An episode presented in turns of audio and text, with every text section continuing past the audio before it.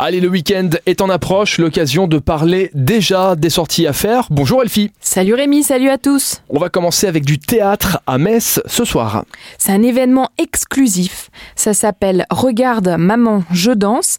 Ça commence à 18h30 et c'est gratuit au Fox Coffee Mess. Et ça parle d'une problématique qui est un- vraiment un sujet d'actualité puisque c'est naître garçon et se sentir fille ou être fille et naître garçon. On va danser pour continuer avec du swing. du swing à l'abbaye de Nemenster tout le week-end.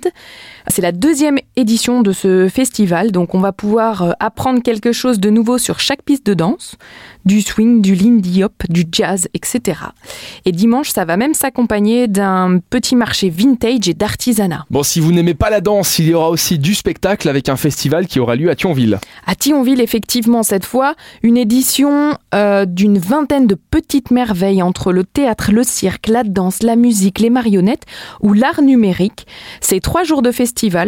Ça s'appelle Nest du 20 au 22 septembre et ça se passe sur le site du Théâtre en Bois. Bon, il y a quelque chose qui est à la mode en ce moment, c'est les escape games. Là, on vous en propose un à la Citadelle, c'est en plein air C'est en plein air et c'est à Rodemack Rémy.